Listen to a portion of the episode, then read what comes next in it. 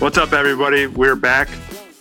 We've taken a little hiatus here um, just because of all the craziness that's going on in our country right now. We wanted to sit back and really see the streets and hear that what they're talking about, and what they're speaking with, and we really wanted to sit back and just understand these problems that are going on right now.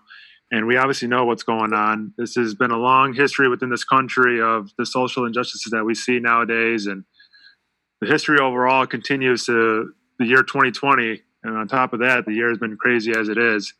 So in today's episode, we're going to talk about everything that's going on. We have two of our good friends joining us, David Bell and Dan Valdez, who are also very educated and passionate about this topic. So we appreciate you guys joining today. Um, this is going to get as tinted thoughts as it's going to get, guys. We got six of us here, all minorities, and uh, going to speak from a different perspective, but I know we'll, we'll talk that good stuff. So, David, I want to start with you, man what are your genuine thoughts? I really want you guys to speak from the heart so uh, all the listeners and us can really feel and understand where you guys are coming from right now. Yeah. Um, thank you. Um, thank you guys for having me on here. I, I feel honored. Um, I feel like one of your stands. I've been listening to every episode. I wish I could have been on for the Marvel rankings because there's some questionable rankings with you guys, but we'll get to that at later at a later date. Um, yeah, it's been I, I keep trying to figure out how to describe how I feel, right? So it's tough to describe because I'm, I'm seeing it so much, right? It's not just George Floyd, it's not just Breonna Taylor, um, which, by the way, those police officers that murdered her in her home in her sleep are still out there right now, just chilling. Um, it's not just Ahmaud Arbery. It goes back just like in the last couple years. You can just there's countless names that either we know of because of social media or because of the cameras being prevalent, or we don't know of, right? Um, so when all of that starts to happen and we get into this cycle of like normalcy, where it seems like all of this is just the cost of being black in America, right? It's it's tough to digest, and I think I'm at the point now with George Floyd and basically just seeing the way communities are rising up right now, where I'm I'm no longer allowing myself to be numb to it. Um, I've experienced it like a roller coaster of emotions um, just within the past you know week or so, and it gets tough to. I find it tough to digest everything and still go about my daily life. Like I still got to go to work. You know, I'm still working from home, so I'm still on Zoom with my coworkers, and it, it's tough to just stay in work mode when everything that's going on, on in these cities is like being broadcast on social media almost by the minute, right? And it it's tough because I feel like as as a black man, it's something that I've grown accustomed to, but we're finally reaching a point now where we don't want to grow accustomed to it anymore. Um, and a lot of other people that aren't black men are still um, are, are, are in the same boat. They're they're not.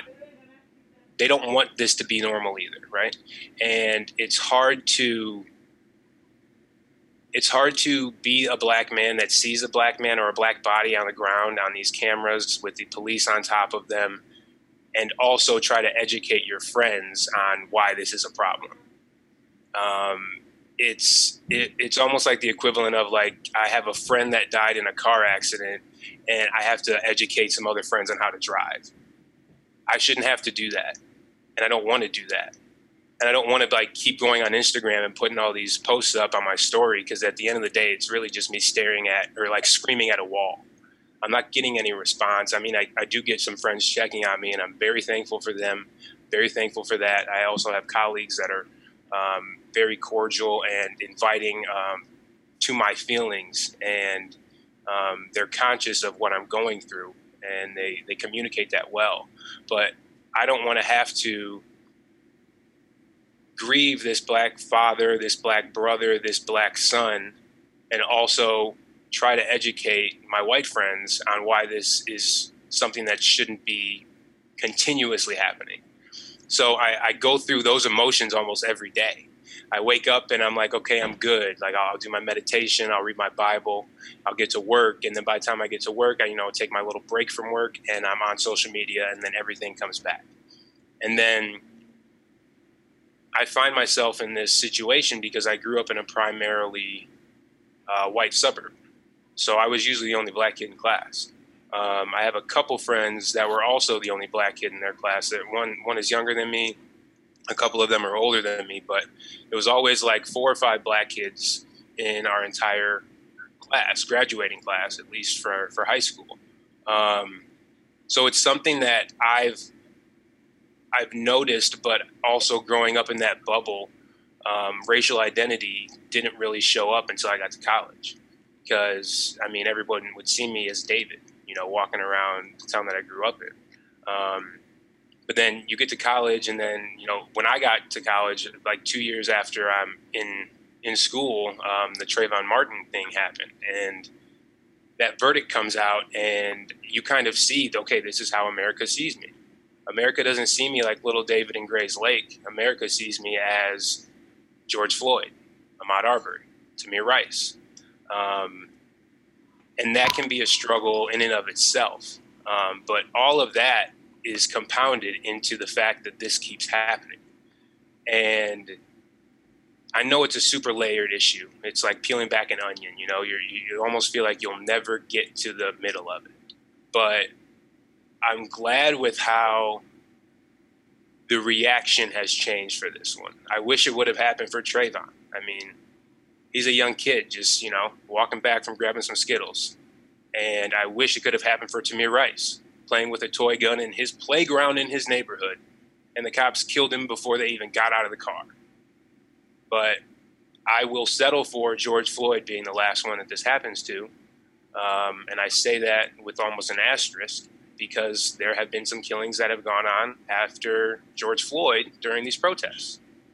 Um, it just becomes a lot, and you get to the point where, at least as a black man, I'm speaking for myself, not for Avery, but I'm I'm just literally emotionally drained.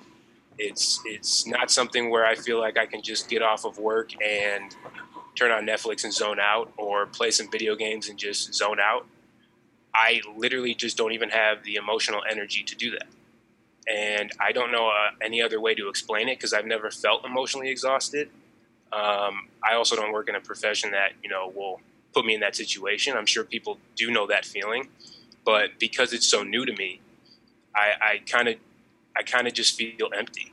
Um, I know that was a mouthful, but yeah, that's kind of where I'm coming from right now. Definitely so, man. You have every right to feel that way and to you know express your feelings. So Excellent. we applaud you for you know letting it all out, man. Excellent. David, what, what about you, brother? Yeah, David, very well said. You know, I feel like the, the past couple minutes of you talking is exactly why we wanted you to be a part of this podcast to get that point of view. Um, um, for me, I want to start off by just you know giving a shout out to all my friends, colleagues, you know, um, um, non-black people that's reached out to me um, um, during these times just to check on me, just to you know, see how I'm doing, see how my family's doing. Uh, you know, get, give me a call to tell tell me that they love me and I'm they're there for me throughout this. It really means a lot. Um, I even had like the um, head of our department uh, in my company just gave me a call, just like, hey, dude, just let you know we love you. You know, if you need anything, let you know, give me a call. We got you, which uh, uh, was really powerful and really uh, meant a lot to me. So just want to give them a quick shout out. Um, with everything that's going on, it's it's it's a tough it's a tough pill to swallow. It almost feels like every three, four, five, six months we're back at the same issue in the sense of like another black guy died. Okay, well, what are we gonna do? What are we gonna do? How are we gonna handle this? How are we gonna protest? How are things going to change?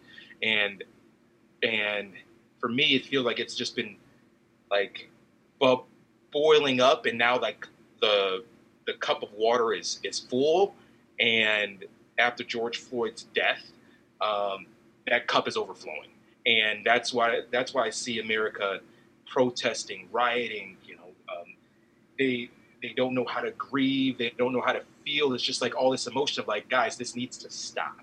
Um, and it's it's a tough realization for myself because whenever something like this happens, um, I look and I'm like, this could this could be me. And I talk to to, to my wife and, and, I have a newborn. Just looking at them, I'm like, you know, if if I was in the wrong place at the wrong time, or or what what happens if I was speeding and you know, so a cop asks for me me to reach my wallet and I do, but they think it's a gun. you know, I I hold myself very very smartly, if that's even a word, um, uh, when I go out and I go around people. You know, the past couple of days I go out and run outside and I run with my dog. And I do that on purpose because I don't want anyone to to think that I'm running from something. you know, I'm running for exercise, and that's why my dog's with me. Um, and that's a realization throughout this. Um, when I walk and I'm walking by myself and I see, um, um, you know, if I come across two white people that's on the same side of the street as me, um, I'll purposely make sure my hands aren't in my pocket. you know, I'm not playing with my phone, or sometimes I even cross the street just so they don't feel threatened, um, because I know that, you know, it's a it's a weird realization that like I know that I'm black, and I know that they can be scared, they can overreact, um, um, and and they can act on that. That can get me in trouble or get me killed. You know, i.e., Amy Cooper um, when she was talking, you know, calling the cops on the African American male that was attacking her. That was a, you know, bird watcher that just told her to put her dog on a leash. You know, I, and that's one thing that people don't realize that black people have to actively think about not doing the wrong thing. If I get pulled over, my hands are at 10 and 2. You know, again, I'm trying to make it out alive. So it's it's a very tough conversation to have and this is we're at the point where I keep seeing it that, you know, every couple of couple of of, of months someone else dies and I feel like we're we're at the point where America's like this needs to stop. I hope it stops and I hope that change comes out of this. Um, for myself growing up, uh, uh, uh, similar to David, I grew up in a predominantly white neighborhood, but it was still diverse. You know, a lot of uh, a lot of my fellow podcasters, actually, you know, Corinne, like I said, he's Indian, Gerardo, Mexican, Fran, Asian. Um, there was representation, um, but there wasn't a lot. Growing up, I always felt like I, I was educated. My parents taught me to, to be educated, to be smart, which made me feel like I wasn't black enough in some uh, some scenarios. Um, you know, I wasn't I wasn't the cool gangster uh, growing up. You know, we grew up in the early 2000s, late 1990s, baggy clothes. You know, people dancing all the time, do rags on, and that wasn't me. So I always felt like I wasn't black enough. Um, but but but when I see these deaths, I'm like, to to those cops or to those white people, to whatever, hey, I'm black enough. you know, I'm black enough to get killed, um, which is a realization that I've had to sit down and think and like, hey, this is this is how the world is, and it's wrong and needs to stop. So just the way how everything's going, it's it's a very tough pill to swallow.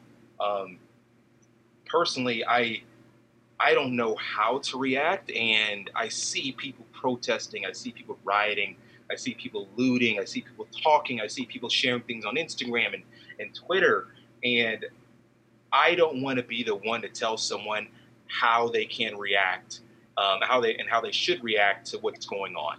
Um, that's like telling someone, "Hey, your mom died, but guess what? You know, you, you can sit there and cry for like two minutes. That's it.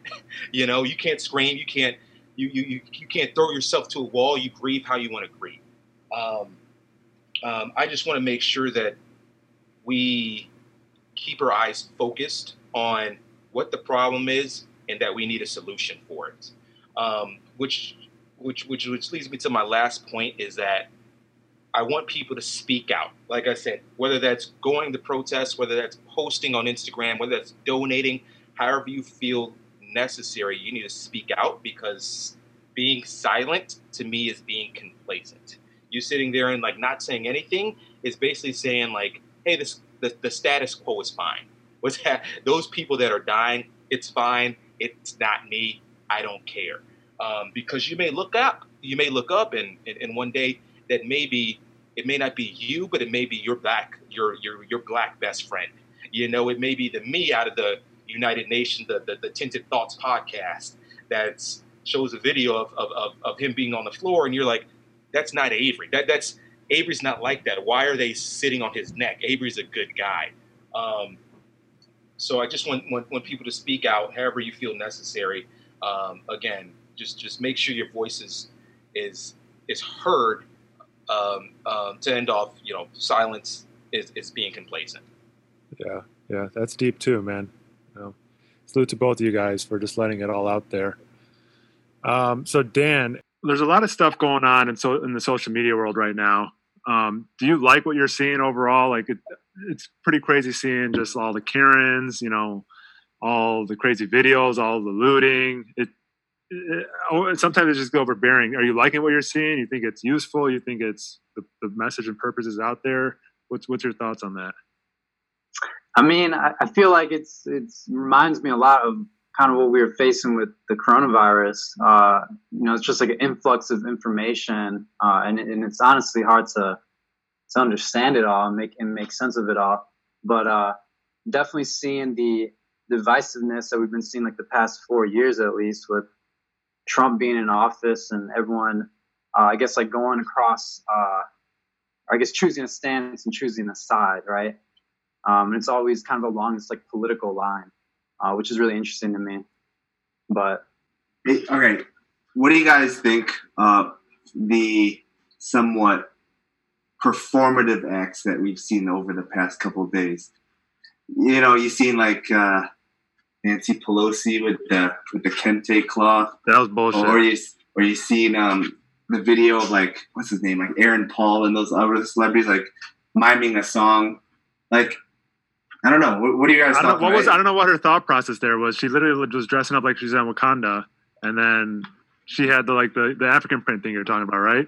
Yeah, yeah. That, that, that, like a lot, of, a lot of the stuff that I'm seeing almost seems like it's a publicity stunt at the end of the day, which is so stupid. Like, I mean, that that is that is the Dems right there, like pandering to the black community. It's just as bad as Biden being like, "Oh, if you don't vote for me, then you ain't black." Like, it's it's it's so like to me, it's just very obvious what they're doing. Yeah, it's it's you know my thoughts with it. I just feel I want people to you know use actions and not just like say things like hey because everybody's saying things all these actors are, are, are, preaching and and and like i said you know people in the house or whoever nancy pelosi they got their little wakanda you know flags on. It literally looked like they were going to go see black panther. Uh, i saw it i personally thought it was a joke because i'm like hey you could you know just because you put that on doesn't mean that you know what we're going through. It doesn't mean that you know you putting that on things are going to change. So i just want people to I, I appreciate people staying focused that hey you know we're on this black lives subject we're on this police brutality subject.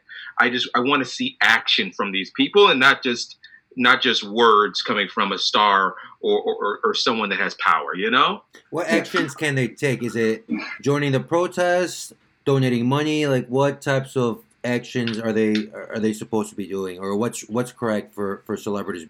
I, I mean I, I feel for like this case like I mean Nancy Pelosi has a huge influence to do something. And then, I, but for celebrities, like in general, uh, I, I mean, they obviously all have a platform and they all have, you know, more action to do things. Um, it's just, it's just weird seeing like them do like a, like a, like a, like a pro, like an activism type move, but like really not touch, like move the needle. It's just, it's I saw like like I said it was it was very performative. It was just like it was just for the likes, kind of. I don't know. It was yeah, it felt yeah. it felt kind of perverted. Yeah, I mean, I feel there's a there's a couple things you could do. I've seen like um, who's the dude from from Star Wars, John Boy uh, John Boyega, John something like John that. Boyega. Yeah, yeah, yeah, it's like I've seen him or like Chance the Rapper. They they they've tweeted out like just educational information just to educate those people because some people are educated on this. I you know my, myself i'm not highly educated on this. I i've lived it as a, as, as an african male african american male myself but you know i've taken this time to learn different things and, and learn um, um, what's happened know these four 400 years. Um, so i've seen people do that. I've seen you know bigger celebrities like michael jordan you just wrote a, a check for 10 years 100 100 million dollars which is huge coming from Michael because it's it's Mike. You know, it's MJ. He's historically known to.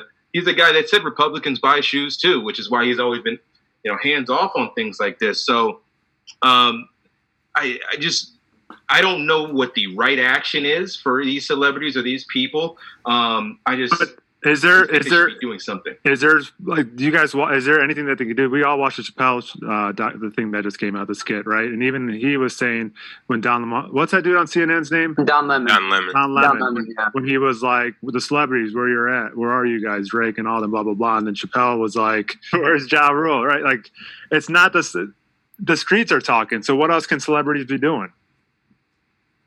Yeah, that's that's it's just a tough situation all around. I think.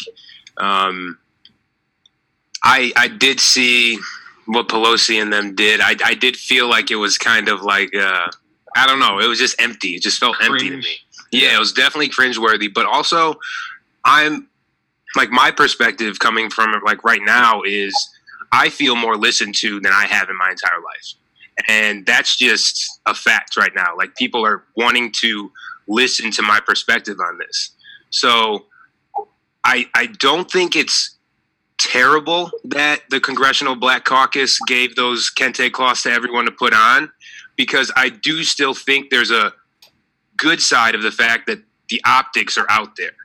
Like, yes, it was turned into a meme immediately, but we live in a meme culture, so that's going to happen, as we saw with the PlayStation 5. Um, but it's just, I feel like we still, like like Avery is saying, like it still needs to be out there. It still needs to be something you're seeing every day. It can't be something where like these next two weeks go by and we forget that Breonna Taylor's murderers are still sitting at home kicking it right now. Like, it's, it's Even though they just passed the Breonna Taylor.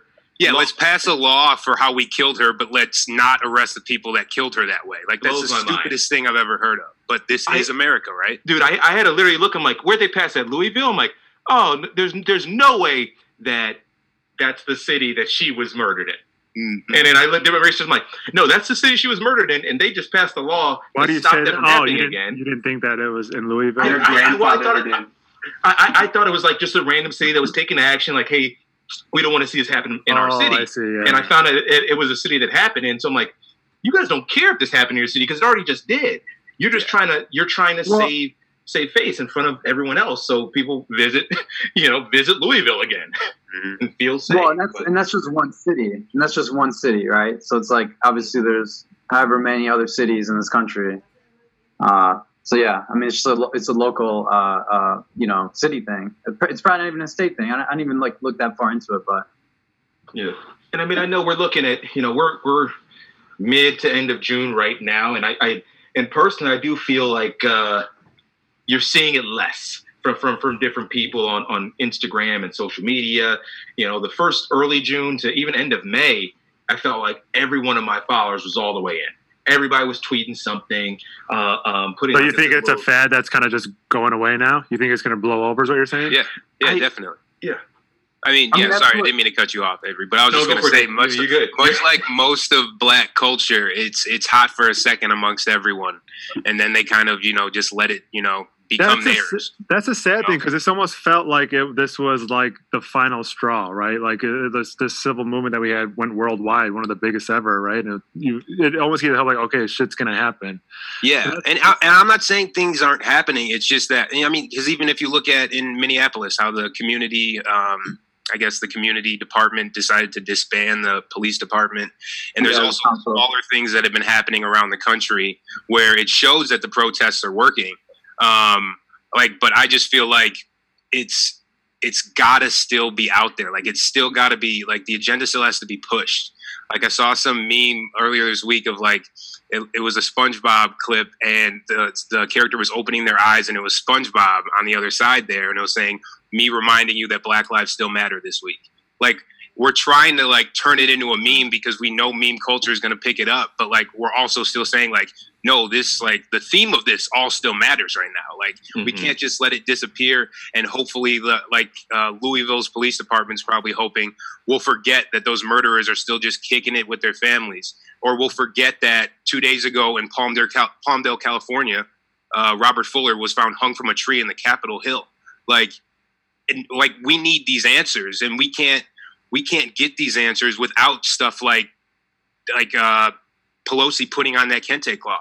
Because Yeah. then people, yes, they'll laugh at it, but then they'll be like, "Wait, what does that mean?" And then they'll do some research. But like, we need, we kind of need it to be kind of sloppily put together. Like we need we need the allies to just be like, okay, whatever I can do, I'll do it because that's going to keep this narrative going. Because like we've seen so many times, once it starts getting quiet, people just forget, and then months go by and another thing happens, and they're like, oh, that's right. I guess black people do have those issues with the police. I completely forgot. Yeah. And it's like Well, we that- can't we can't let that happen again. Well, that's what we've been seeing for like six years, right? I mean, we could we could trace the Black Lives Matter movement back to Ferguson, 2014, right? Yeah. And it's like, and then you saw the cycle, or like the waves of, uh, I guess, like activism uh, rising and falling based on, uh, uh, you know, different cases, right? Yeah. And it, was it was always the same. And then we saw like a, um, you know, like something we've never seen before, which was uh, uh, I guess like activism or, or social issues reaching like the main stage of of movies and shows. So we had like uh, I guess in the six year period, like more like more media coverage on these social issues than we ever had probably in the history that I, that I'm you know been paying attention to it.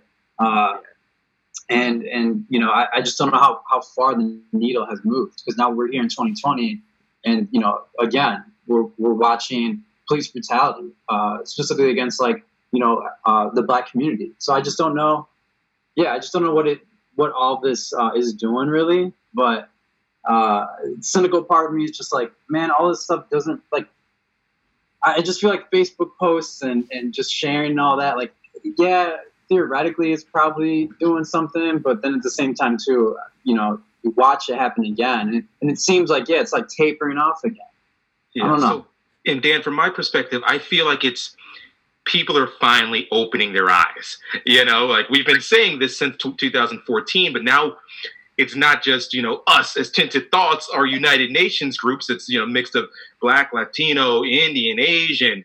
Like they're like, okay, guys, we get it. I feel like other people that that don't know Avery, that doesn't know that you know myself and David are black, that that might not have a lot of black friends, are like, oh, this is actually this is going on, and it has been going on. Now I actually I, I understand, and that's one thing I feel like this movement and these protests ha- ha- has done right is that it's put that spotlight on it for not just us as a community and then like minorities as a community, um, but now everybody, like the whole world, Yeah. literally the whole world, because we've seen protests in London and Italy, overseas, uh, um, uh, uniting across uh, this Black Lives Matter movement. I think Uh, it's really, I think it's really forcing somebody to. It, it, you're really seeing, especially via social media, where people stand, like what side they're on. You know, Mm. especially like when I like scroll my timeline, I'm like, oh damn, like you're for the good cause. People that I would never see, like you know, white people. No Yeah. offense. Yeah. Is that offensive if we say white people? I don't know. Like, No, yeah. so so like, because we know they say worse stuff about us behind True. bro, I've been called All ER. A, like yeah, everything, I bet. bro. Yeah, you, y'all right. Yeah, yeah. So I just don't want to be. I don't want to sound hypocritical, but like just seeing them, I'm like, okay, I never would have thought you would have like stuck up or you know say Black Lives Matter or post all these posts, and then you know you see the other side. There's one thing that pisses me off that I'll get to, but like you see like the other side where they stand, they they hold firm, and it's always like the all lives matter, right? And uh, the one thing, and I really want to get hear you guys' thoughts on this, is like I'm seeing that people are getting pissed off or upset, and I think Candace Owens was one of the big advocate for this. That George Floyd was like had a criminal background, like he wasn't a good human being, and to, it, just like the the fact that he had like a live coverage for his funeral, he was in a golden casket, all these celebrities came and shit like that. And it's like, so you're going to use that background, you're going to use his, his his criminal history, you know, and just negate the fact that he's a father, his daughter doesn't doesn't have a dad anymore, no, you know, siblings don't have a brother, all that stuff. You're just going to negate it just because he had a, a bad history. It's it's I don't understand how people can be that far on that side where they just just think that way. No, Corinne, it- that's go go, for ahead. Dave. You Oh, sure? I- I- I- I- let, me, let, me, let me hop in. Then Yeah, I'll, go I'll ahead, go ahead. My thing is, but that's what they do. And the reason they do that is because they try to defer us from what the real problem is. Yeah. You know, it goes, it, it, we can go back to a couple years ago with Kaepernick and the kneeling. We're like, you know, I know Kaepernick's kneeling for police brutality, but you know what? Let's make it about the flag. So they try to twist Mhm. it to bring our eyes away from the actual problem. And that's what people like Candace uh, um, and those other people that are, oh, he's a criminal. Yes, he is a criminal, but policemen and shouldn't be judge, jury, and executioner. Yeah. They, they should put him on trial. If he gets 25 to life or whatever it is, then let him ride in jail. I just, you, you, you can't give someone that power. Yeah, I think it's. Uh, I hate it too because it. This isn't new. Like it isn't new Mm. to uh, me and Avery that whenever these things happen, there's always like, well, let's wait for either the police report to come out, which will definitely be falsified, or let's check his background and put that out there with the headlines, and let's put out the pictures of him that you know maybe he's holding a forty and hanging out on the block with his friends instead of like the perfect graduation picture that Dylann Roof gets put up everywhere when he gets you know just gently taken to the jail after stopping by McDonald's after shooting up a church. Burger King, brother. It was Burger King. Yeah, so it's just like I I I'm so sick of how that keeps coming up, and I don't even want to touch on Candace Owens because I think she's literally like one of the worst human beings in the history of the world. Um, there's always going to be money um, for Black people that are willing to go on TV and shit on Black people, and if you don't have a conscience about that, then I don't need to hear you anymore. So it's it's it's on brand for her to say what she said, but also it doesn't matter. It literally does not matter. He did not deserve to get a knee in the back of his neck on the pavement for eight minutes and 46 seconds because of his two priors that he had maybe six years ago. That doesn't add up. So whenever they bring that up, it's like, are you really focused on what really happened here, or you're just still trying to disparage black people? Because that's really what they're doing. It's still, it's just racism. That's all They're it finding is. another way. They're finding another way to do it. I it. think I think the tactic with that, uh, with what she's trying to do, is really just trying to dehumanize uh, George Floyd and other victims of uh, police brutality, and saying like, see, they're trying to show the world and like cu- trying to peddle out a narrative that you know they're not like us. They broke the rules. You know, we're like, hate people who are watching the news, we're all good people. We follow the rules. These guys didn't, and they're just trying to like t- strip away like pieces of humanity from like people who deserve humanity, and it's Yeah. it's just a it's it's a dirty tactic, and you see it, is, all the but, time. You know, yeah, it, exactly. It's not new to the black community that we've been Yeah. dehumanized by the media. Like, there's reasons that like thug is such a trigger word for people. There's reasons that like um, images of black people in hoods, like Trayvon just walking through the neighborhood, are so like scary for white people because the media pushes this narrative of like Mhm. black people being animalistic, and it's Yeah. not. It's not accurate. Like, there's Yeah. reasons why like monkey is a bad term for a white person to say to a black person like they've always thought of us as animals and other like they've never considered us as human beings so whenever they uh, have one of these like interviews after these murders that happen in the streets either by the hands of police or what what happened in palmdale which looks like it's just the local kkk got together and and put my man up in a tree um, Yeah. but it the the root of the issue is that the the racism is is is conveniently um, disguised with um, the either medical terms or the coroner report or um, the past police record of these people. When the at the end of the day, they're just people, they're humans, and that's Yeah. all we're fighting for at the end of the day. And this entire thing is like just treat us as human beings. Like that's it. Yeah. Quick story, real quick, for you guys. Um, it was funny you said that. So I was out running a couple days ago. Had my headphones in, Bluetooth headphones, so you can't see a wire. Had like a you know a baggy basketball shirt on and shorts, just running by myself. I usually run with my dog, but I was running by myself, and then um, I saw all these cops just kind of just just patrolling around. And I got back home, and I told my wife, I'm like, honestly, that was nothing happened. I, I got back home safe, everything was good. But I told my wife, I'm like, that was one of the, the, the scariest runs I've ever been on for a couple reasons. I'm like, I saw these cops patrolling. I had my Bluetooth headphones in. If they were trying to stop me, I don't know if they would have realized that I'm listening to headphones. You know? So I'm like, that was one thing that went through my head. Second thing, I'm like, I I had my phone in my pocket. If there's a song that I don't like, I'm pulling it out. And I'm like, am I should I be like should I be doing that? Should I like I'm I'm, scared am I am I making too too fast movements? And then and then I'm like, okay, let's say if I do get arrested or if I get shot, you know, in the past growing up, I've had a couple drinking tickets through college for under underage drinking. I'm like, are they gonna try to spin that? You know, he was at he was running from the, the the liquor store that was down the street. I did that's all real stuff that literally really happened to me going through real time when I was running. I'm like, is this how my life's going to be spun if something happened? And that's not right. And well, like, let me just point out what's interesting to me about what you just said is we, you and I probably both used to go around, you know, doing those runs or like walking around our neighborhoods that we grew up in. And we would always have to overanalyze everything, you know, like there's always got to be like, I have to have plan A, B, and C in my head. And this is just theoretical because I'm thinking about what could happen to me. You, you literally were in that moment and you were already thinking, okay, so after I die, how are they going to put me on the media? Like yeah. that's the point we're at right now. It's not even like, oh, what if I die? It's okay. After I die, what picture are they putting on TV? And that's yeah. just that's how sad it is right now. Because even for me, I'm walking around um, just Logan Square in Chicago the the other day during my lunch break, and I'm just reading my Kindle and walking, and I'm just looking around, and I'm just like, I'm seeing people look at me, and obviously, like I'm a six foot five black man, I'm gonna get those stares to begin with, but it, it just seemed a little different, right? So I, I didn't feel comfortable taking my full walk.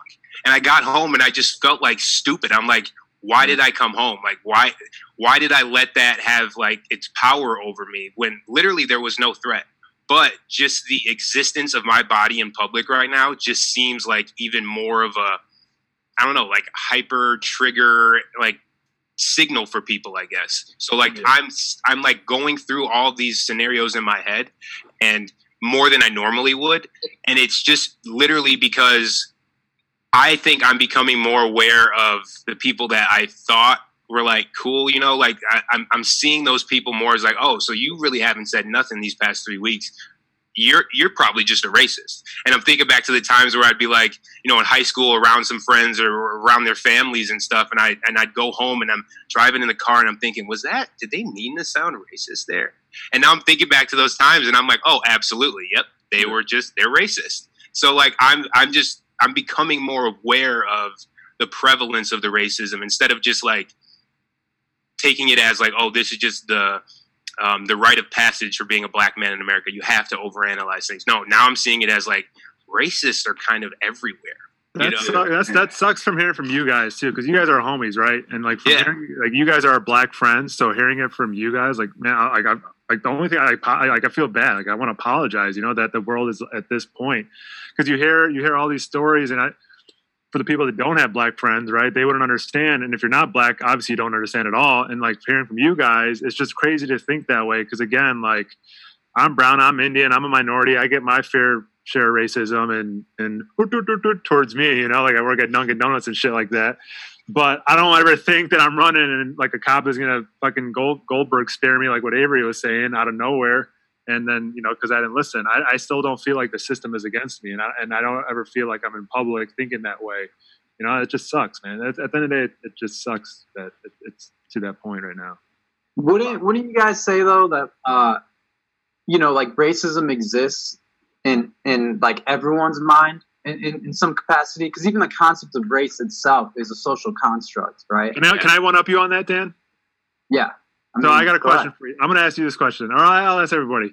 If you get 10 babies, okay, all of different color, and you put them on an island, okay, and that's where they grow up. And let's just say there's a caregiver on this island. The, the, the caregiver has absolutely zero influence on these 10 babies. The caregiver's uh, sole responsibility is just to make sure they grow up and they're healthy and they survive, okay, just for this hypothetical. It, it, it could be a ghost if it needs to be. Okay, so like an alien. An alien, just, yeah. Yeah, just say it's an alien. It's an alien. She's the caregiver's an alien. Would these ten babies grow up to be racist? Do you think? Do you think these ten babies would find out they're different colors, and when they grow up to be, you know, older and adults, that they would eventually hate each other because of their skin colors? Island with no access to media. No access to media, just straight on island. I mean, I think there there are studies shown that like uh, kids pick up on implicit biases through toys and media uh, as soon as they're two years old. So I don't think they would be because I mean that's something I've tried to now. Like even with my niece, just uh, get her like different types of toys, not just you know I don't want to give her just like white baby dolls. I want to like mix it up and like just trying to like enforce that like hey you can have different types of toys and be fine and like try to enforce that in her while she's growing up so think- I so do I do I so back to your uh, hypothetical do I think so? Um, if I, I'm just gonna say no. If they all grew up equally and there's the alien caregiver with no, no emotion going in, yeah, I don't think they would be racist. like you don't you don't think like one part one person would eventually grow up and be like, oh, this is my part of the island.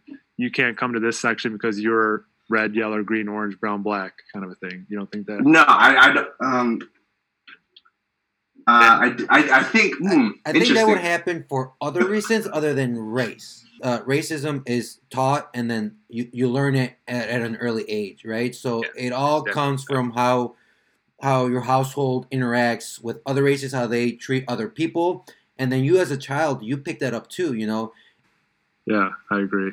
on that, Corinne, yeah, I completely. agree. I I don't think they would uh, grow up racist or like e- even like. I think they realize that that person's different me, than me, but I think that they would grow up and be like, yeah, they're different, but I still love them. Um, you know, for the for the listeners out there, my my my wife is white, so all everyone on, on her side is white. So I have these nephews um, who are five and three, and they were. Uh, my wife was telling me a story that um, going through all of this, they were talking about like you know different people that they see that they'll they'll interact with through kindergarten and preschool and, and, grade school, and um, so they were just talking, and I was brought up um, um, being a, a black male, and one thing that was very powerful to me is there, my sister-in-law said, yes, Uncle Abe, who they that's what they call me, like Uncle Abe is yes, his skin is different, but we still love him. And that meant a lot to me because it was like it it put that back in my head that racism is taught that this kid he he still loves me even though I'm even though I'm black. Like he does I don't even think that that connects in, in his head that you know Yeah. Uncle Abe just had maybe has a tan. And that was that was something that was really powerful to me. That I was like yeah dude this is racism is taught. Like I kids grow up and they just love everything. You know we've seen videos of two toddlers you know one white one black running at each other in the street because that's his friend. Um, so I, I truly do think it's taught and not something that you know they, they're they're born with. Well, and it's it's it's taught, but then it's also propelled, right? And this is what we talk about in media, where we we kind of have these uh, different media outlets uh, pushing agendas, pushing narratives, quote unquote, right? And um, it's kind of like come back to like the Candace Owens thing. I think it's I think it's interesting because it's always uh, you know you're either on this side or on on that side. And uh, I actually watched. Um, I don't know if you guys uh, remember. It was like two years ago. It was like this uh, Revolt uh, TV. I think P Diddy put together like a, uh, um, it's almost like a small council of like celebrity uh, uh, people in the black community. But it was like Killer Mike, T.I., Candace Owens, um, three other people, and they were just like talking about issues in the black community. Um, and you know, for for what it was, like I mean, there was obviously a lot of interruptions throughout the thing, but um, I, I think it was really interesting because I mean, Killer Mike was the one guy who was always like uh, almost riding the fence in a way where he was like, people almost weren't letting Candace Owens, for example, talk, but she was making some points that I think people could consider, right? Um, but you know, coming back to what she was saying, like about uh, this recent George Floyd stuff, it's you know, it's it's like a certain amount of tone deafness in this time right now, and she's she's literally just like taking like the narrative that is being propel- propelled right now, where it's like, oh, George Floyd's a martyr, and she's like, okay, but what's the counter narrative, right? So it's like always, it's always in juxtaposition. Is what I'm trying to say. Like we can't, we can't. It seems, it seems to me that people have a hard time objectively looking at facts and being like, okay, this is what's being said. This is maybe what is being fueled by media, but these, this is an objective truth of the matter. Um, and and I think, I think ultimately uh, that is that's kind of like why our country is so divided because I think a lot of uh, you know I could be wrong in this, but I do feel a lot of people uh, have trouble like discerning, um, I guess like their own like thoughts based on just facts because it's hard to get just the facts. You know what I mean? Yeah, how do you separate that with like you know you talked about social media and how there's an influx of social media in our era. Dan, how do you personally like filter out what's just uh, bogus and what's fake and what's not true? Because I see so much being circulated where I know some of these things I just know is explicitly not right and it just keeps getting circulated and circulated. But how do you filter all that kind of garbage out? Uh, yeah, I don't know if there's a good way. I think it's just about if there's a topic, you just have to like get as many perspectives on the topic as possible. And in the in the way that that we're shaped right now and thinking is that there's only two perspectives. It's either the right perspective or the left perspective, right? and then and then you deem on what's right or wrong on an ethical or moral standpoint based on I guess who you affiliate or who you subscribe to. It's kind of like doctrine. I think it's I think it's a little dangerous, right? Because like I actually force myself to like listen to the other side, uh, and I'm way more left leaning than I am like on the right side, admittedly. But like I'll force myself to like listen to some uh, you know people on the right side just to get that perspective, right? Because it's if you if you extract like the the bullshit, which I guess you know we're talking about how do you do that? I think it's just about having like more uh, wherewithal of the subject, right? Just as as many perspectives as you possibly can, so you can like decide for yourself, like okay, this is what they're really trying to say, but they're doing it they're doing it in this way because they're trying to do this, they're trying to do that, but just distilling it to like it's like most kernel um, idea, then you're able to kind of uh, glean like what you need, right, and and make up your own, uh, I guess, you know, decision on it or opinion on Yeah. it. Yeah, and I, I I do the same thing too, where you know I yeah I, I I lean left and I watch CNN, but you know I I check out Fox News, their point of view on things because sometimes you know a media outlet they want you to feel the way they want you to feel. um, is I I feel like that was confusing to say, but you know I've seen several times that we we watch a video from one news outlet and it's half of the clip. And then you cut on the other channel, their opposing channel, and then it's the second half of the clip, and then you put it all together. It's like, oh, okay, now everything makes sense. But they're Yeah. they're they're they're cutting it so you feel a certain way about a certain piece, of a certain person, and you want you, you they want you to have their outcome to it. But we Um, saw that a lot too with this, uh, I guess, the protest because you saw you saw like the clips, right, of of like the uh, protests, and it was either you know something looking really bad that the police were doing, or something really looking really bad that the protesters were doing. But then you got like alternate angles. You're just like, okay, so this is like the full story. But some of the clips are edited where if you just watch that one clip, you're just like, holy shit, that's like really fucked up. And then there are some clips that you didn't even need another angle, like the guy, the older man, the 74 year old who got pushed over and he cracked his head and he was bleeding out his ear. Like you didn't need another angle of that. That was like all there in one clip, right? Yeah. Um, but I, I do think it's interesting that like social media does create this kind of like a, a storm of of uh, misinformation, right? But that was my point too, where like you see the two the people's true sides via social media, and what pisses me off the most is when people are like they post their opinion, they're like you're you're whatever you comment cannot change my mind, or if you disagree with me, unfriend me. Or you're You with know? me or against me kind of model, right? Yeah, Yeah, exactly. Because it's it's again coming to these sides, right? So if you're not on my side, then Right. that means you're against my side.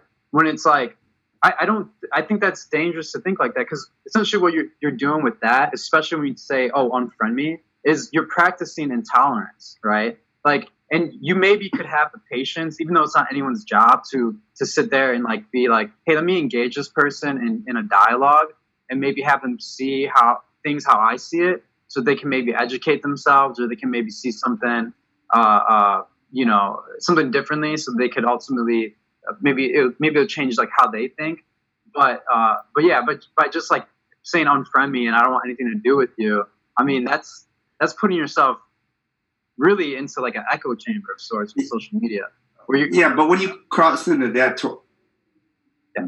oh sorry, uh, when you cross into that, that tor- territory, so, um, but when someone, I don't know, when someone says that they're like against something, so what does that say to like Avery or Dave? Um, if someone is like literally against the Black Lives Matter movement and they're I mean, like, like, what is that message saying? Like, if you don't agree with me, like, unfriend me, like, and that type of that type of messaging. So, like, we have Avery and Dave, like, you know, they're literally fearing for their lives every day, and they have somebody on Facebook, like, on their other side, just like not willing to listen to them or like, like, but what is that like listen like? on. That, would be like that would be like what all lives matter blue lives matter right I mean, yeah, if you want to, or if they, yeah, if they're something like that, Uh, going along the lines of what Corinne said, of like, let's just say people on the other side of like, like we're all left leaning or something like that. So like, what? Or I'm, I'm just asking these this to Avery and David though. Like, what message are you getting from that? Like, s that somebody just you find out somebody really doesn't mess with you like that. Like, are you just like I mean- they're racist. Yeah, that's. I mean, that's that's perfectly okay to like. I, in my opinion, I think that's perfectly okay to just delete them. Like, if I was in, Yeah. I'm not gonna pretend to be Dave or Avery, but if I was in my position, like, like you're literally dismissing like threats upon my life or threats upon like people that look like me's life, and I can't, I can't get with that messaging. But I do understand like, um, like where like Discord comes from, and, and I think that's kind of like the jobs of like the allies in that point. Like, I don't think it's uh, Black Americans' responsibility to be like they can delete whoever they want, but if like you want to keep the Discord going, go keep going like that. I think though that's on the responsibility of like like people on the side of Black Americans, not necessarily them, but like like our responsibility or other white Americans' responsibility. Yeah, that's actually a great point that you made there because I've been feeling that the past couple weeks where I feel like a lot of white Americans, and I understand, you know, um, when it comes to this discussion, white Americans should be listening more than talking, but don't come to black people to ask them how to stop being racist. Like, don't, that just doesn't yeah, add up to me. It's like, oh, uh, a prison warden's giving a survey to all the prisoners on how their conditions are, are in the prison. But at the same time, the prison warden has the power to change everything. So the prison warden needs to look within himself to educate himself on how to improve these things. And I also feel like what you were saying, Dan, it's a little bit, it's tricky for me to really vibe with people that are saying, we can't alienate these people. It has to be, you know, a collective effort. It, coming from a black man, I'm not, I don't have the energy to hold hands and sing kumbaya with people to try to get them to recognize my humanity. And I don't think this is a red versus blue issue. It's literally racists and people that are on the side of social justice and equality. And I feel like we we keep getting put into this narrative by the media of, oh well, you know, blue states are doing this right now and and the Democrats did this and Republicans are saying this, where at the end of the day, there are racists in this country on both on both sides of that aisle, you know? And it's not a political issue right now. It's a humanity issue. Like racism isn't something you vote for. You know, you don't Yeah. run on racism unless you're Trump and it works. Um, hmm, hmm, hmm. but that's not what this is about. It's not. I understand. I completely get what you're saying there, where you should stay informed and listen to both sides to really get the full picture of everything. But the full picture of, of everything right now is the knee that was on his neck.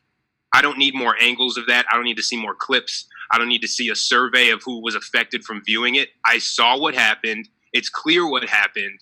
And the fact that this keeps happening, not only with police departments, but Karens in parks, and people are literally still being hung from trees in 2020. It's not about red versus blue. It's literally, if you're a racist, we see it now. And for me, if I see that on my feed, I'm glad. I'm glad that there's no blurred lines anymore. I'm glad I know what the deal is. I'm glad I don't have to like act like I'm pleasant around you in public anymore.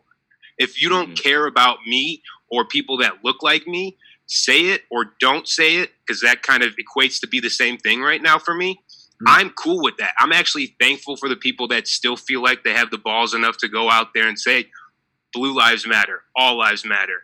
You can't change my mind. Even though I think we should try to normalize, you know, being educated more on an issue, it's okay to change your opinion after you've learned more information on that issue. I think we do need to normalize that. But right now, as a black man, and I mean, I'm 29 years old, I'm fairly young. I haven't lived as a, and, you know, as a black man as long as my parents. So I, I, I don't have the same experiences as my dad, but I don't have the energy to try to bring everybody together and show America why this is wrong. It's not your right either. I mean, It's nor, not, nor do you it's not to. my responsibility yeah. and So- it's it, it shouldn't be something where i feel like i have to answer every white person that says hey how can i help or um, where should i be donating i, I respond to them Yeah. because i'm just a kind person but it's not my responsibility because i can send them a link but it's up to them to actually click it you know Well, it's yeah. up to, What, it's what, up what do you say to the people that actually want to make a change, though? Like, what if they don't know any better and they're like, hey, you know, I want to feel what a black person's feeling. Like, let me reach out to David. Like, can you help me? Can you guide me? Can I make that, that's that's up to them to be informed and, and to go out Yeah. and do research and, and be someone who participates in, in their own education, right? Right. Here- I- I here's my I thing: is if you you. really cared, you would you would learn. You know, Yeah. just like But what if they want to learn through you that you're black though? What if they want to learn no through you? yeah so that's what that's not what i was saying. I wasn't saying like i i how do i word this? Like i i appreciate the people that do reach out to me and you know ask how i'm doing or where they can look to donate or how to educate themselves like documentaries to watch and stuff like that. I do appreciate that. But i'm saying i'm not the person that I, it's not up to me to judge what they do with that information because I can give them a paragraph of like a long thing of how I'm feeling and where they should be looking to donate, but it's up to them to want to do that. So I'll I'll still respond to my friends that are reaching out, but like I said, like it's it's especially with racism is learned if it's in your heart, you have to look inward at some point. So they could send me those texts, and maybe they're just that's their way of trying to check on me, just to be like, hey, where can I donate? I feel like I've been oblivious to this cause. I just want to help out but they they need to take the initiative initiative after that conversation. That's So not it's, it's, it's not your responsibility to, to hand hold everybody. exactly, and it's not up to me to I got determine what's in their heart when they do reach out for that. Do you, do you guys think that uh, once a racist, always a racist, or do you think that they can get educated and change and become better people? Yeah, I think it just goes back to what you're willing to do, the work that you're willing to do by yourself. You know, um, I do believe that you can unlearn whatever you need to unlearn. Like you could be addicted to cigarettes for 40 years, and one day, if you want to stop smoking cigarettes, you could probably eventually get there. So I'm not I'm not in the camp at all of saying once a racist, always a racist. Because I I first of all I know that there's always room for improvement no matter what you're doing. You know, like a lot of us follow athletes, they're always getting better. Kobe was always getting better. He was like maniacal, maniacal about trying to get better at whatever he was doing on the court. And he was already Kobe Bryant, you know? Mhm. So like if he still thinks there's room for improvement in basketball, why would I think that there's no room for improvement for somebody who's screaming all lives matter right now? In, in four or five months, there's no room for improvement for them to actually get more educated on why that's such a harmful thing to say. Like it, it, it also, it just doesn't, I don't think it really speaks to the, the way that we like to broadcast ourselves as Americans as like, we're in this country of free people who have the freedom to have their opinions and have the freedom to um, basically learn and understand things in, the, in a way that not many countries get. Um, so I feel like with the the wealth of knowledge we have at our fingertips, it's it's it'd be dumb almost just to say like, oh, since you're a racist now, I don't care if you change your heart. I'm always going to think of you as a racist because I think that there's always a way to improve. So what do Um, you what do you feel about like the NFL making a stance now? And I actually I've had multiple conversations with multiple people about this. Do you like so to, your, to that exact point you just said, David? Like with Roger Goodell stepping up now. Yeah. Do you actually think he is making the right choice? Like he's Bro, right. So, well, this is what I'll say. This is what I'll say about that. Um, first off, it was very evident to me uh, when they didn't specifically name him in that little apology that they they didn't really mean it. They said that they they they had basically wronged players in the past, and we know exactly who that player is. Why don't you say his name? Because you're scared. Um, but no, I think the NFL is tricky because I think Roger Goodell, the commissioner of the league, wants Colin Kaepernick in the league. The Mhm. people that have the power to keep, to get him in the league are the owners, and they're the people that don't want him in the league. So Roger's Goodell's kind of in bosses. yes, and Roger, yeah, that, those are his bosses. So he's in a very hard place, and he always has to be the punching bag in public.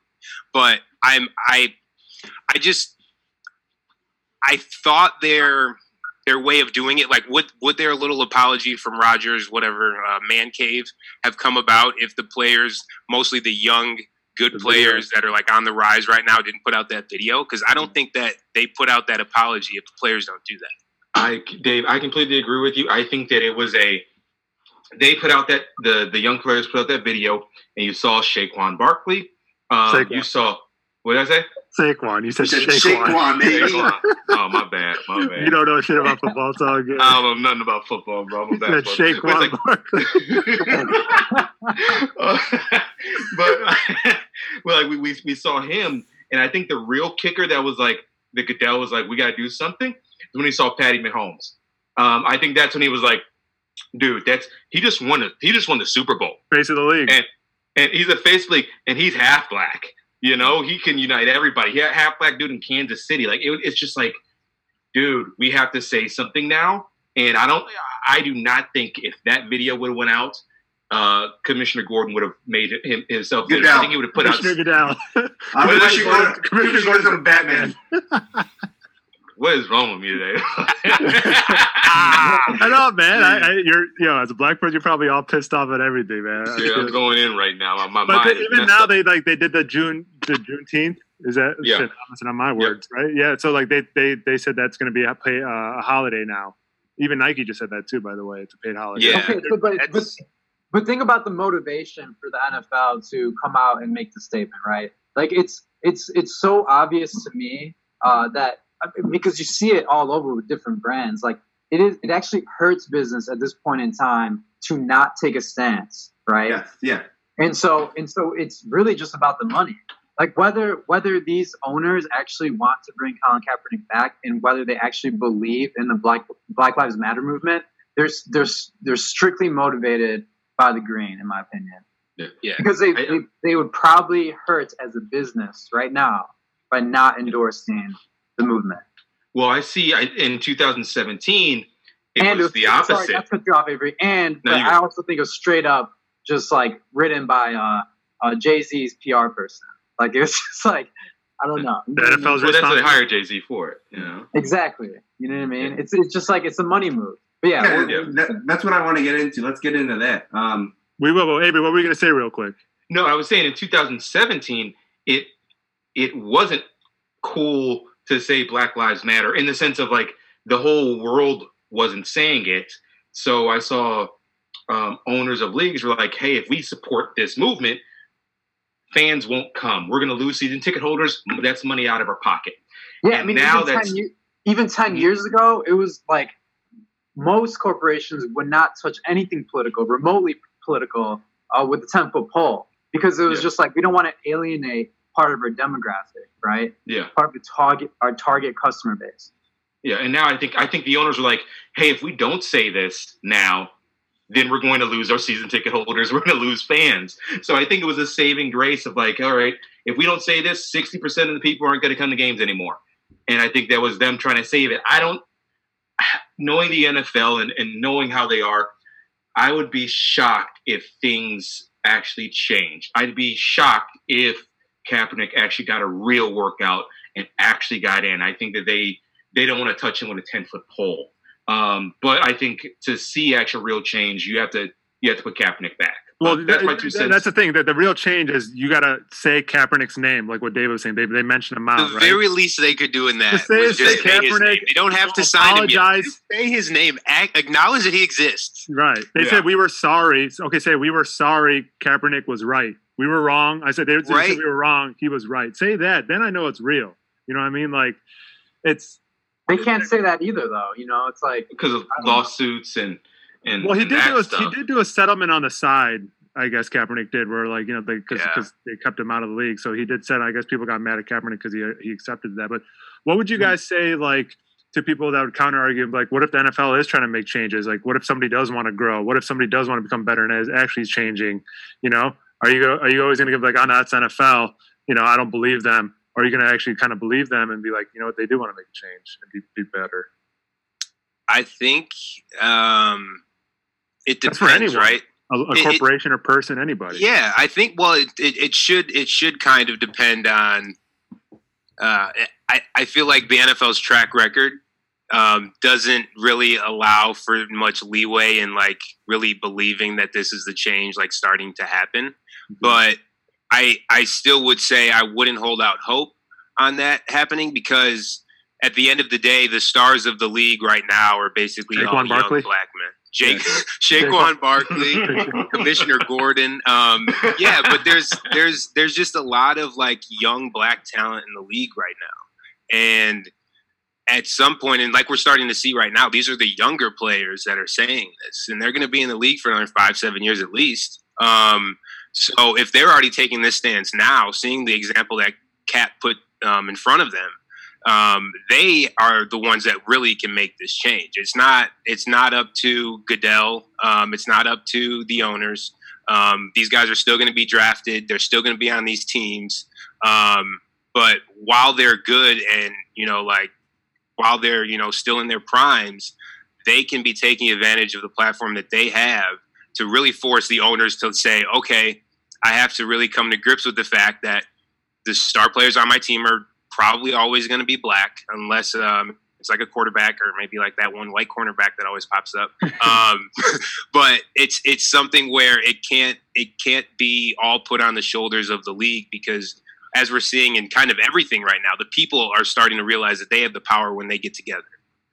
See, but it, it goes to that point where it's like I don't know if it's generally in their core that they want to apologize and say we were wrong, or they just Oh, they definitely influ- don't. They they're definitely just influence absolutely influenced, is what it sounds like. yeah. Absolutely. Yeah, but all I was saying was I, I feel like for for the fluff to kind of really get weeded out in these statements or whatever these apologies, these fake apologies are, the players like they did in that video are going to have to get together and actually do this on their own to force the owners to be like, okay, like this is really what it is, and I have to like really come to grips with the fact that my team is probably ninety percent black and if I don't like black people now, I either need to sell this team or really start reading up on some James Baldwin. You know, I guess the bright side you can look at is at least they're making progress. At least they said something because that's a huge step compared to six Yeah. years. Six, My thing with the NFL, I always look at them and it's like, prove it. Just just prove it to me. exactly. You know, you can Proceed with oh, say caution. Want. I, I can t- I can tell you guys that guys I can dunk a basketball, but until I do it, it's like it's just it's just empty words. So that's that's my one thing that, that I have to say to the NFL. And then I'm I'll, I'll back you. I just need to see something. All right. Well, I, I mean, I, I would say, I would say this. I would say, I feel like all their decisions have always been fueled by money.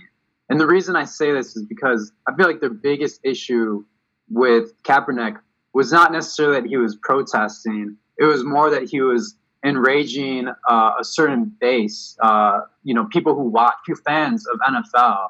That then they were like, oh, we can't have this. This is like a bad PR thing for us, right? And every company uh, in the way corporations operate, they're, they're very concerned about their public relations because that's ultimately going to hurt sales, right? Um, I mean, you even saw with like obviously like after Kaepernick uh, got let go from NFL, no one was signing him, and then he signed with Nike, right? People were like burning Nike socks and shoes and shit like that as a protest. You know what I mean?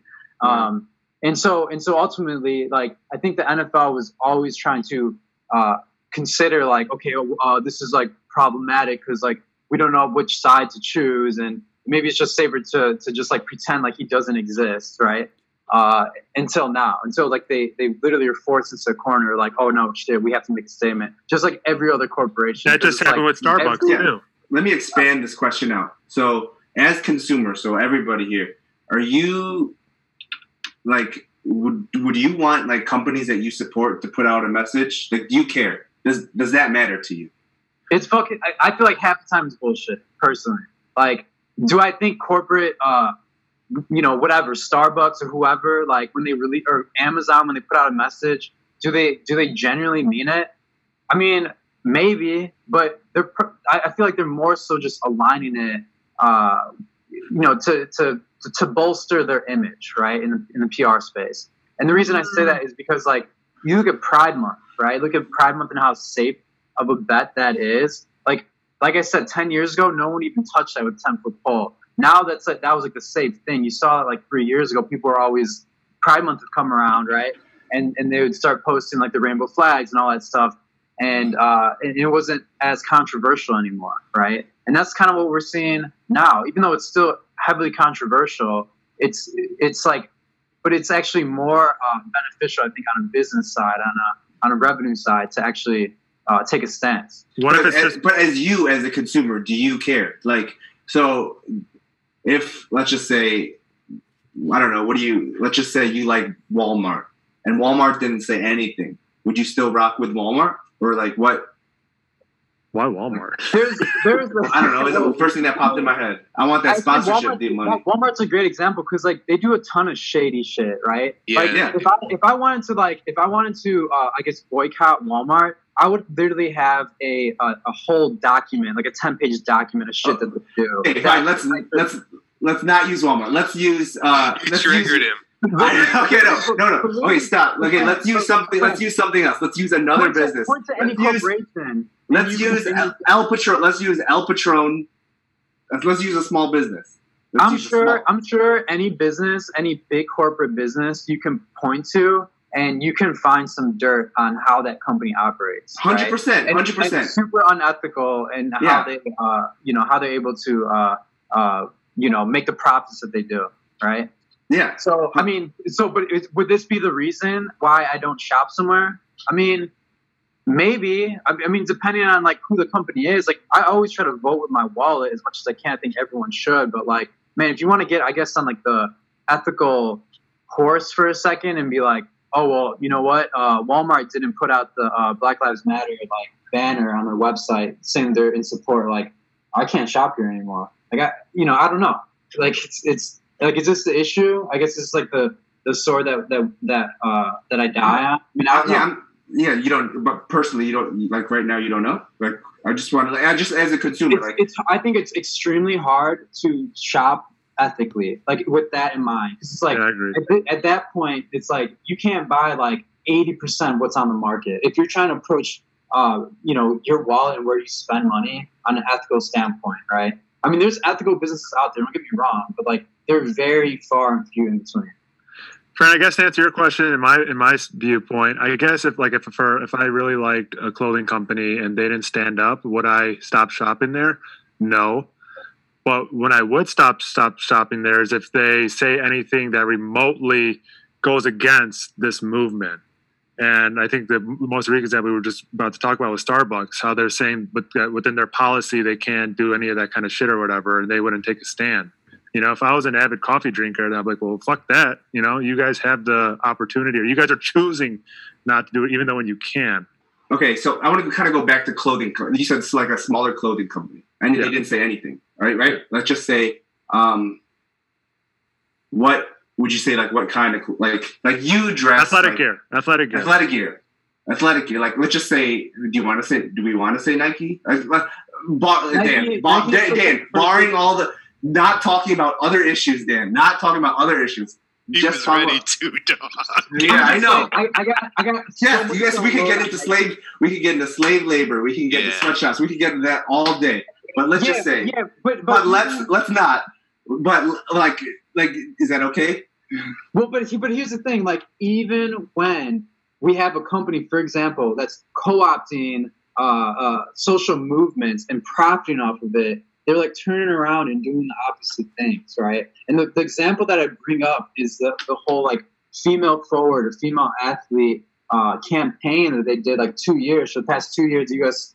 Uh, women's soccer team especially, and then they then they and then they were like letting go female athletes uh, based on them going on maternity leave because they couldn't compete. Like Yeah. you want to talk about something that's like very anti-progressive to the women's rights movement, like that is number one, right? But yet they are literally profiting off like that messaging, that PR stance. So I, I don't know. I so to get back to what we were talking about, it's just like I mean, I think Nike's a perfect example of someone who I mean they were the first to to kind of like um, I guess spearhead this corporation uh, push that we're seeing right now.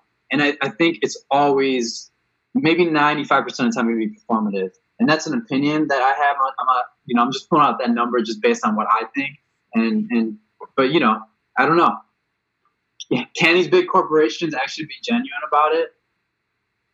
I think you're. I think you're not cutting any any slack to companies that actually care. Like for example, Amazon. So do you think it's bullshit when Bezos posts all these pictures of his responses, like all these hate emails that he's getting, and he's responding back saying, you know, don't you don't need to shop here, kind of thing. Like, are you not?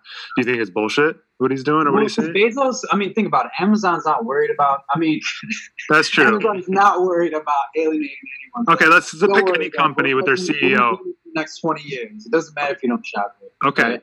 pick a different. That's a good point. Pick a different company, like smaller company or anything. Like, I think you got to give some kind of slack where they're may they do want to make a change, but you know, kind of proceed with caution. But I can't. I don't think it's right to say, oh, you know, it's all. so then do it. So then this is this is what I would suggest to them, right? If, they, if some big CEO ever came to me and was like, "Hey, I want your opinion on this. How should I handle this?" I'd be like, "Well, like uh, practice what you preach, right? Like if you're if you're here uh, uh, for like um, social movements, specifically just like equality, right, in America or even abroad, right? Then then operate your business in a way that isn't about just strictly profits, right? And and you operate in a way that's like uh, as ethical as you possibly can, right? Rather than just putting a fucking banner on their website and being like, "Yo, we're with you guys. We're with it.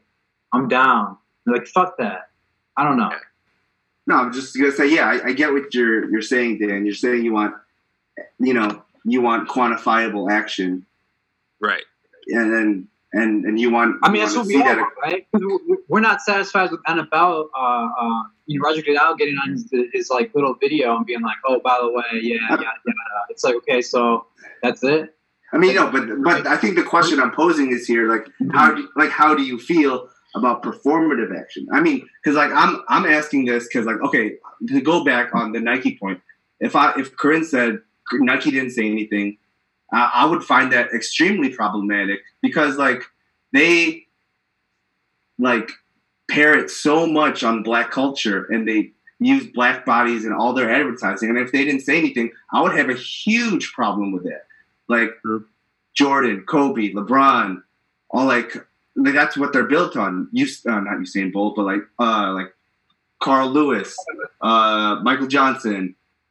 We I don't know if they did not say anything. Like I think like companies who are looking for like the bl- like a black dollar, the black American's dollar, like and don't say anything. I, I mean, uh, David, David, do you think that says like what message do you think that puts out?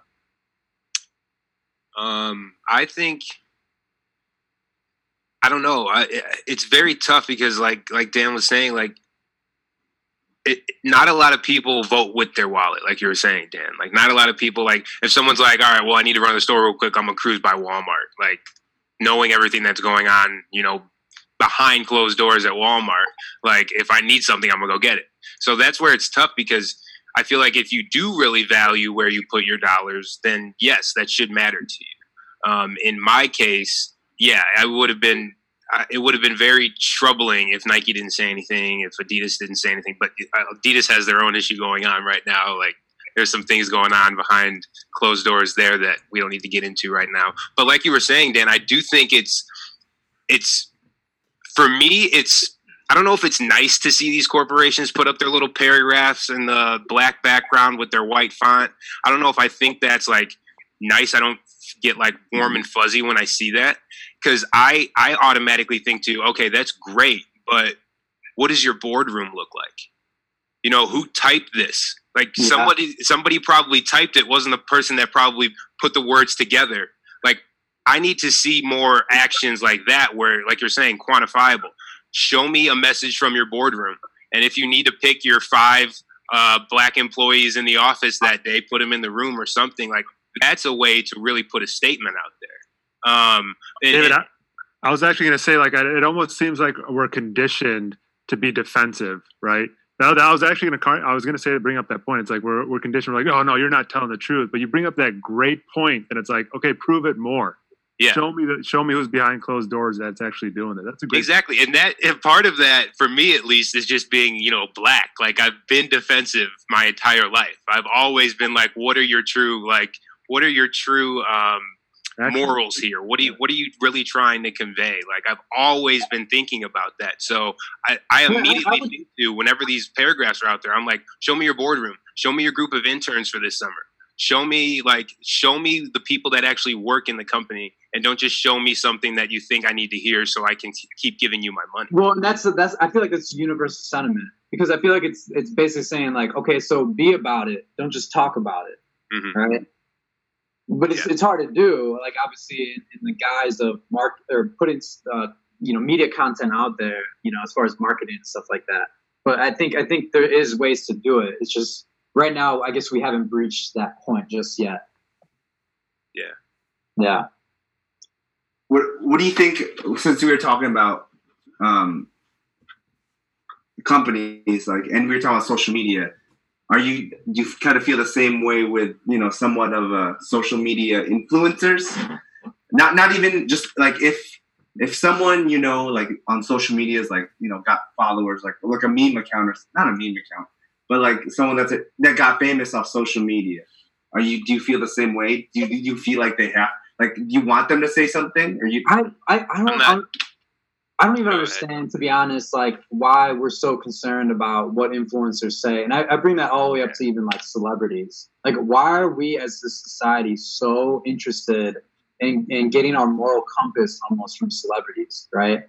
Like why, why are they like like I understand they have a platform they have like a certain amount of of followers and people that can maybe sway or influence right uh, to to potentially think about things or think about things the way they do. But uh, we, I, I feel like we definitely put a lot of emphasis and a lot of significance on what a few people say. And this reminds me and kind of brings us into this point of like Blackout Tuesday, because that was an almost perfect example of that, right? Like that was started by um, Atlantic Records, um, two marketing executives there. They're black women, but it was it was this thing that they had started and I, you know the first people posting it was celebrities right and then it just took off. It, it probably happened under like 24 hours right? And it does show you the power that i guess media and these influencers or, or celebrity figures kind of have um, on the larger i guess populace like us.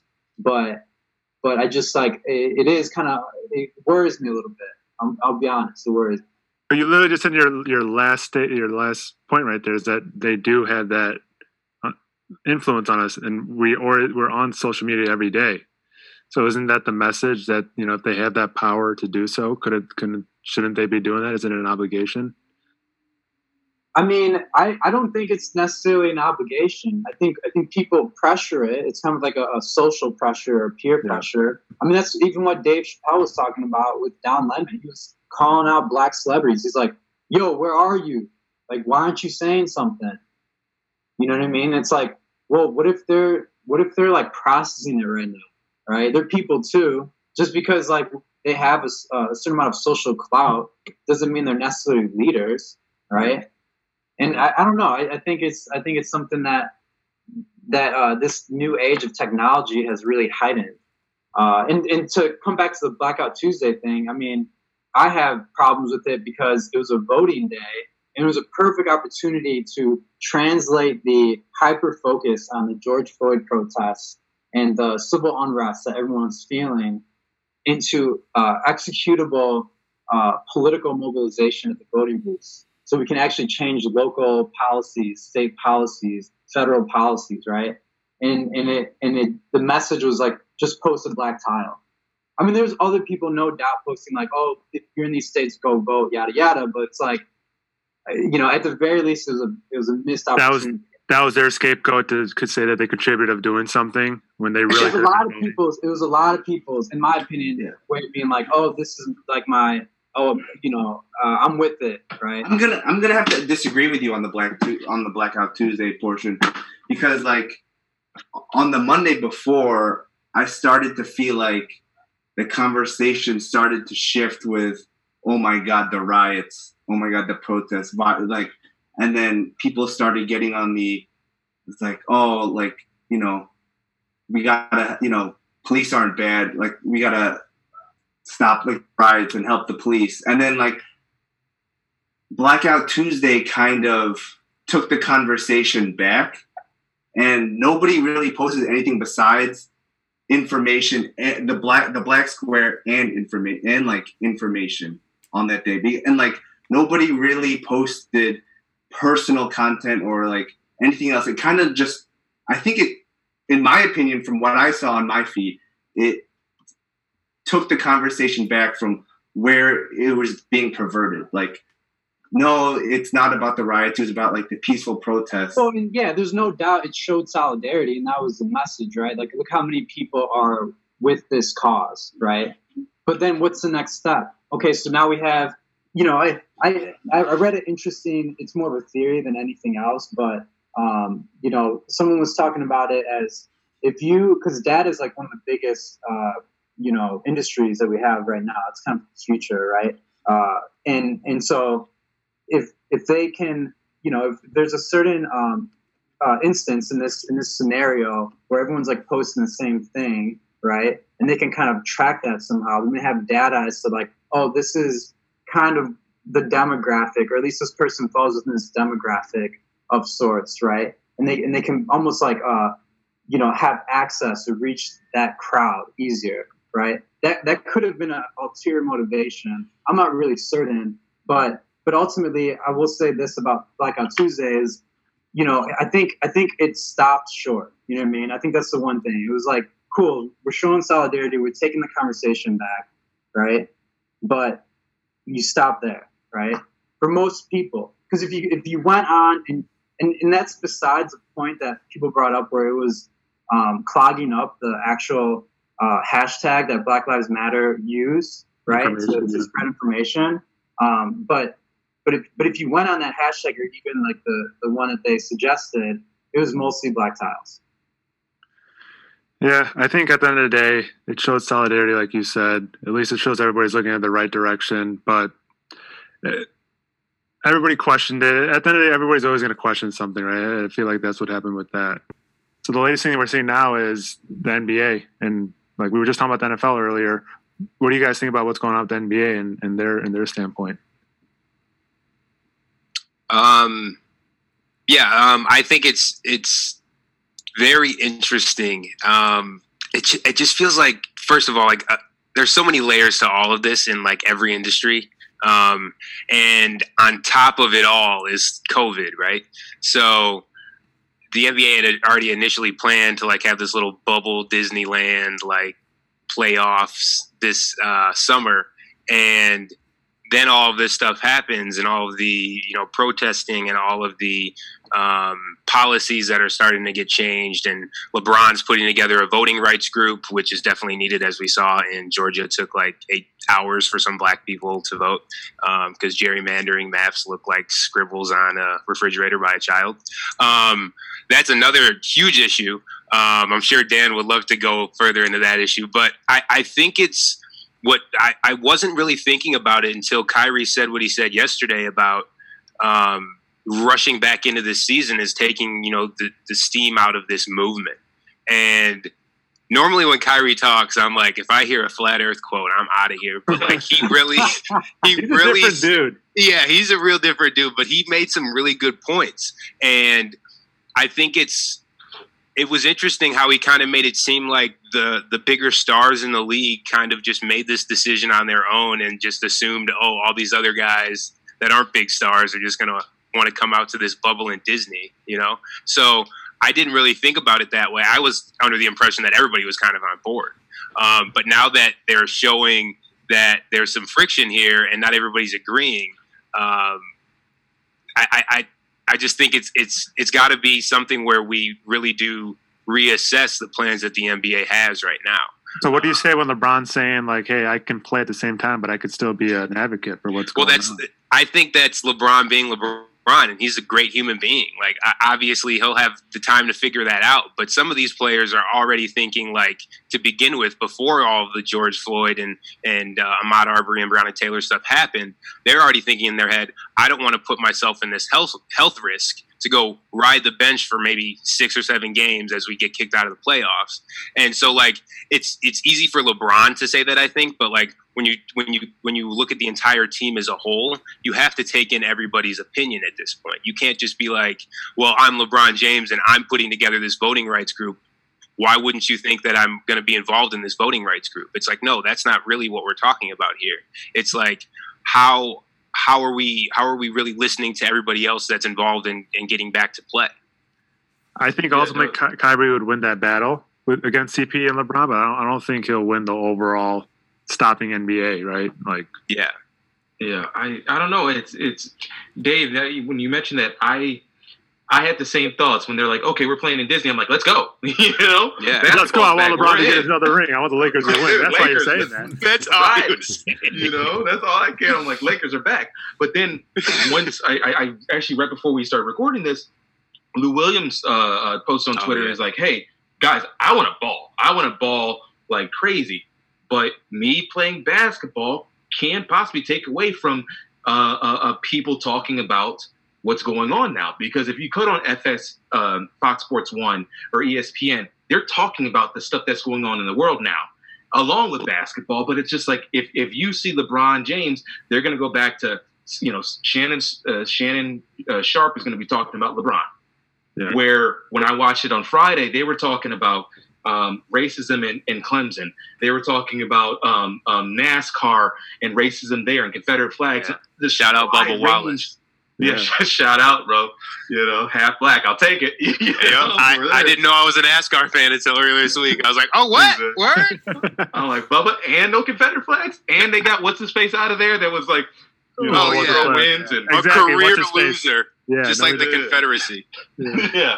But yeah, it was just like, it was refreshing to see those people's takes, um, those sports analysts' takes about um, um, racism and, and things going on in the world and not just – hey, are the Lakers going to win the championship? And I think yeah. that that's where it's going to go once basketball starts back up.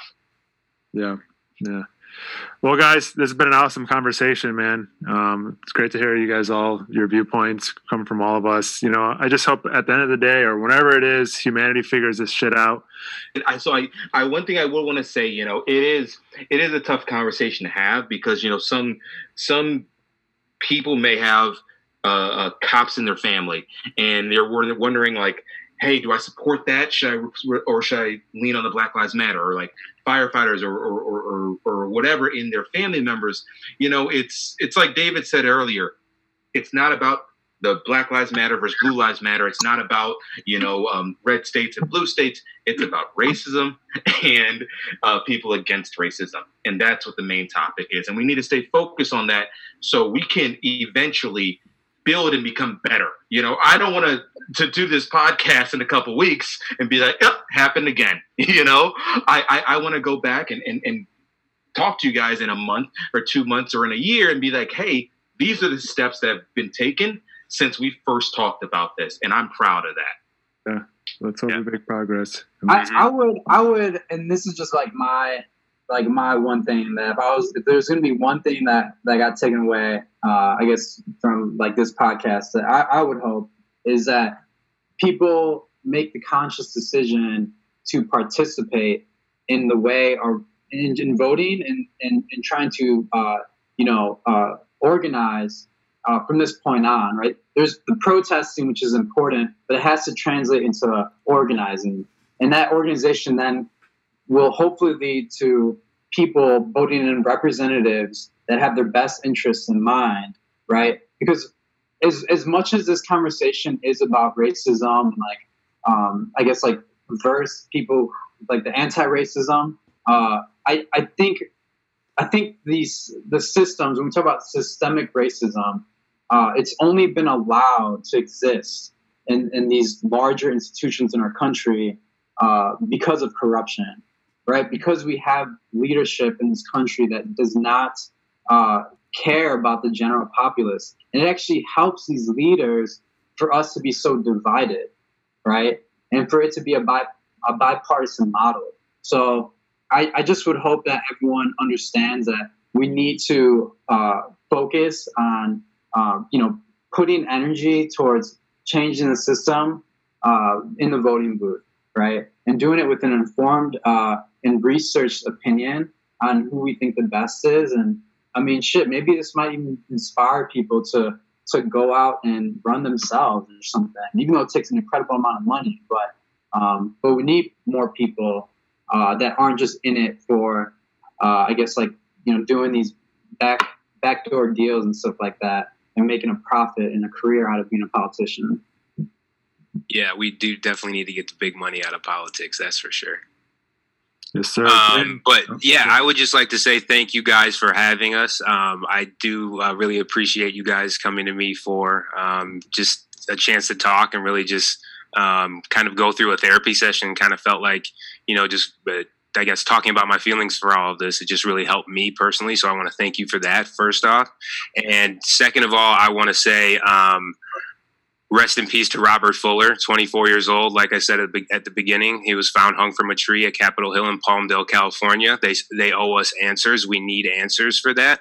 Um, also, uh, continuing to say rest in peace, Breonna Taylor, because I'm going to still say that until her murderers are at least locked up, waiting to be put to trial for killing her in her sleep and basically walking away like nothing happened.